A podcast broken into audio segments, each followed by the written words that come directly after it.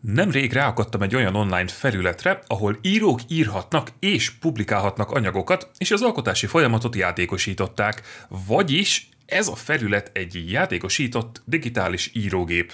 De hogyan működik? Egy Reddit kommentben olvastam a Tailguild oldaláról, ahol játékosított írásról meséltek. Erre nyilván egyből felkaptam a fejem és be is regisztráltam, hogy szét tudjam szedni gondolatban a működését.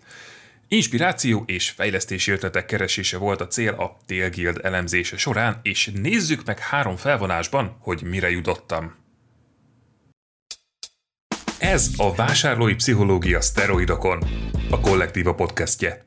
Ezekben az adásokban olyan gamificationhöz és vásárlói pszichológiához kapcsolódó jelenségekről, ötletekről, módszerekről fogsz hallani, amikkel megtarthatod a vevőid nehezen megszerzett figyelmét. Én Pusztai Ádám vagyok, és a mostani adás témája így motiváld az írókat írásra egy játékosított írógéppel. Elemezzük a Tailguild szoftvert. Az első felvonás az áttekintés. A kezdő oldal egyből egy rövid és érthető ajánlattal indít. Építsd fel az írási szokásaidat. Elmondása szerint a Tailguild abban segít, hogy motivált legyél írás közben, vagyis ne veszítsd el menet közben a motivációdat, és ehhez ad egy játékosított felületet. A regisztráció könnyű, gyors, social fiókokkal is megy, és utána egyből egy vezérlőpult felületre érkeztem. Áttekinthetőség szempontjából én egész jónak ítéltem ezt az oldalt, a menüsáv érthető volt, nem zsúfolt, az értesítések és a legfontosabb mechanizmusok, vagyis az érmék és a tapasztalati pontok kaptak itt fönt helyet.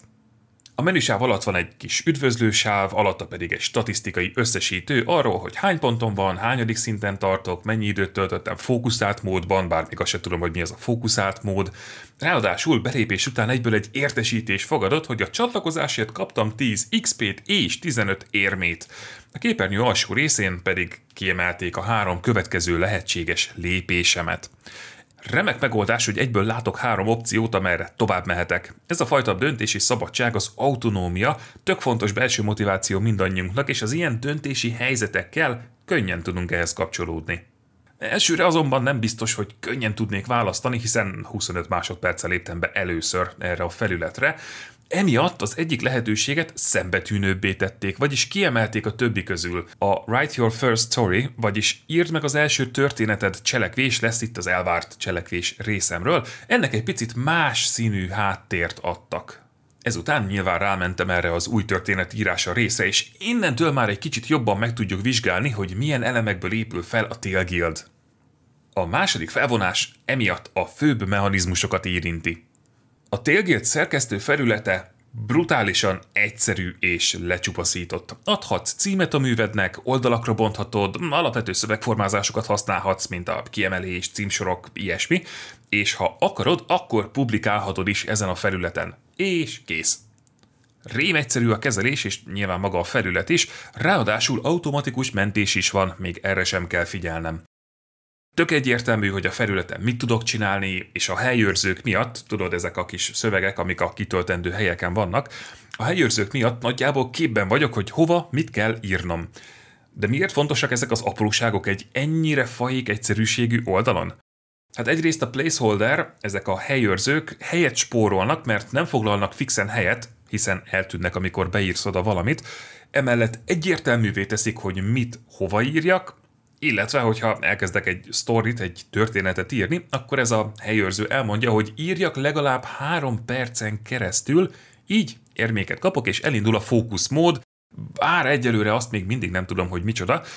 Ráadásul, ami szerintem egy tök nagy pozitívum, hogy nincsen semmilyen felugró ablak, nincsen villogó értesítés, ilyen real-time zavaró tényező a felületen, ami elvonna a figyelmem a fő cselekvésről, az írásról. Ez azért hasznos, mert ha egy digitális felület egyértelmű, akkor csökken a kognitív terhelésünk. Ez azt jelenti, hogy kevesebb energiámba kerül kitalálni, hogy itt pontosan mit kell csinálnom. Ha valahol nagyobb a kognitív terhelés, akkor elkezdünk hibázni, mert nem gondoljuk át megfelelően, vagy nem is csinálunk ott semmit, vagyis elkezdünk halogatni, vagy kilépünk. Ami pedig a majdani olvasó számára egy okos megoldás, hogy a történetet oldalakra lehet bontani. Ennek az a lényege, hogy így nem egy végtelenül hosszú blogpostként fogod látni a történetet olvasóként, hanem kisebb egységekre bontva, mint a könyvben az oldalakat. Így valójában az olvasó kognitív terhelését csökkentették, kisebb egységekre bontották az olvasást, mint feladatot. Ez azért hasznos, mert így könnyebben meg tudja becsülni az ember, hogy meddig tart egy adott cselekvést elvégezni, így pedig kevésbé tartja óriási munkának. Ennek az az oka, hogy a feladataink nehézségét sokszor az alapján ítéljük meg, hogy tipre mennyi időt kell velük töltenünk. Ha sok időnek látszik, akkor biztos nehéz. Kanyarodjunk vissza a tapasztalati pontokhoz és az érmékhez is, erről nemrég ejtettem már pár szót. A tapasztalati pont egy fejlődést és előrehaladást mérő és visszajelző dolog. A felhasználó egyrészt jutalomként kaphatja, ha olyan dolgot csinál a felületen, amit várnak tőle, például beregisztrál, emellett pedig az előrehaladásáról is ad információkat. Minél több pontja van, annál tapasztaltabb és annál magasabb szinten van. Amikor elkezdtem az első történetemet írni, akkor kattingattam körülbelül 5 percig, csak hogy meglegyen a 3 perc és belépjek a fogalmam sincs mit jelentő fókuszmódba, még egy ilyen lorem ipsum szöveget is bemásoltam, és utána közzé tettem az anyagot. Ezért pedig semmit nem kaptam. Ugye azt írták, hogy három perc után fókuszmódba lépek, és érméket kapok, de eddig nekem nem volt egyértelmű, hogy hogyan számolják a három percet, és egyáltalán mit jelent ez a fókuszmód. Ráadásul a publikálás maga sem ér jutalmat. Se XP-t, se érméket. Ez elsőre furcsa volt. Szerintem egy jó onboarding, vagyis ilyen betanító folyamattal nem lenne benne milyen frusztráció, ami valószínűleg más friss tagokban is felmerül. A publikálás nem jutalmazott cselekvés, Elsőre ezt mondjuk kihagyott zicsernek gondoltam, aztán az jutott eszembe, hogy a Tail Guild saját bevallása szerint az írási szokásaidat támogatja. Nem az a cél, hogy minél többet publikálj, hanem az, hogy minél többet írj. Így indítottam egy második történetet is, kattingattam benne, meg halandzsáztam negyed órát, és utána megnéztem, mi történt. Láss csodát, kaptam 11 érmét, wow! Vagyis a rendszer az, hogy ha elkezdek egy anyagot írni itt, akkor a harmadik perctől kezd el jutalmazni a felület percenként egy érmével. Ezt jelenti a fókuszmód, ha jól értem, bár ennek leírását vagy írásos nyomát egyébként nem találtam. Az pedig még mindig nem világos, hogy XP-t hogyan szerzek, talán még tovább kell fókuszmódban maradnom, de ez csak egy tipp a részemről. Az XP-vel, vagyis a tapasztalati ponttal szemben az érméket nem csak gyűjteni lehet, hanem felhasználni is, vagyis ezek beváltható pontok. Ahhoz, hogy beválthasd őket a boltban, előbb létre kell hoznod legalább egy karaktert a történeteidből. Ezeket hívja a rendszer Guildatárnak, a Tail Guild és az Avatar szavakból, rettentő szellemes. Ezek a gildatárok aztán felöltöztethetőek és felfegyverezhetőek az érmékből, ilyen kiegészítőket tudsz venni nekik. Ez a fajta személyre szabás és döntési szabadság, ha bár alig van hatása az úgymond játékmenetre, kimondottan az online szerepjáték típusú játékokból átemelt megoldás. A személyre szabhatóság extra kötődést alakít ki a felhasználó és a felület között, hiszen extra munkát tesz abba, hogy a program úgy nézzen ki, vagy úgy viselkedjen, ahogyan ő szeretné. Ez az IKEA hatás lényege. Emellett pedig ezek a virtuális eszközök nem olcsók. Meg kell küzdenünk azért, hogy mondjuk 315 érméért vehessünk egy kardot. Ez pedig azzal jár, hogy legalább 315 percet fókuszmódban kell írnunk. Ez az ötlet kimondottan érdekes, bár a próbálgatással töltött időm alatt nem nagyon tudtam lemérni, hogy mennyire kiegyensúlyozott az ár-érték arány, vagyis hogy nem túl drágák-e a cuccok. Az első gildatárod létrehozása után pedig elérhetővé válik a store, vagyis a bolt felülete is. Ezt gamification szempontból hívhatjuk akár feloldható funkciónak, vagy feloldható tartalomnak. Az utolsó mechanizmus, amit érdemes górcső alá venni, idézőjelben mechanizmus, a közösség. Ugyanis, ha egy történetet publikálsz, az azt jelenti, hogy egy közös hírfolyamba bekerül, és minden felhasználó elolvashatja. A publikált történeteket néhány hevenyészet kategóriába sorolják, úgy mint az üzleti, tudományos, vers, stb. stb. és ezekre szűrhetsz is, ráadásul a nyelvet is megadhatod. Ez a funkció jelenleg még elég gyér. Minden digitális felületnél szükséges egy kritikus tömeg ahhoz, hogy saját életet kezdjen élni a közössége. És valójában ez a social hálózatok 22-es csapdája. Az emberek azért csatlakoznak, hogy másokkal kapcsolódjanak és tartalmakat fogyasszanak, de amíg kevés a felhasználó és kevés a tartalom, addig ez nem nagyon fog beindulni. Végül pedig jöjjön a harmadik felvonás, a tanulságok. Nagyjából egy órát kattingattam és használtam a Tailguild felületét. Három olyan gondolat kavarkott bennem a végére, ami valószínűleg sokat lendítene a játékosított felhasználói élményükön. Az első gondolatom az, hogy lehetne egyértelműbb az onboarding.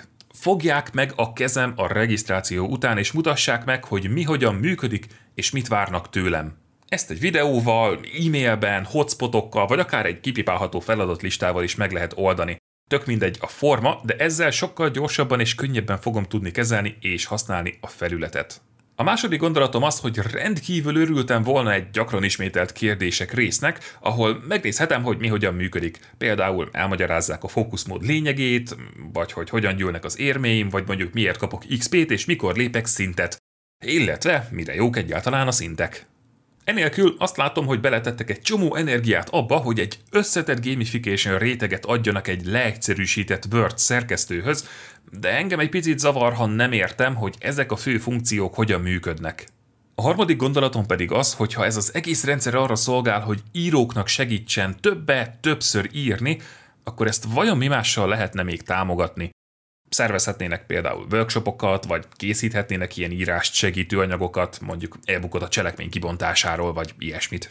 Mindent egybevetve a Tailgate elemzése után úgy gondolom, hogy ez a cucc még nagyon az elején jár egy útnak, amit, ha odafigyel a célcsoportjára, akkor talán rohamléptekkel fog egy idő után megtenni. Remélem, fogok róluk még olvasni később. Hogy repül az idő? Már véget is ért ez a rész. Ha bár ez a tartalom most véget ért, a blogomon egy rakás izgalmas téma epekedik azért, hogy elolvasd, úgyhogy irány a blog! kollektíva.eu per blog Ó, és ha én te lennék, már feliratkoztam volna a podcastre. Ugye nem felejted el?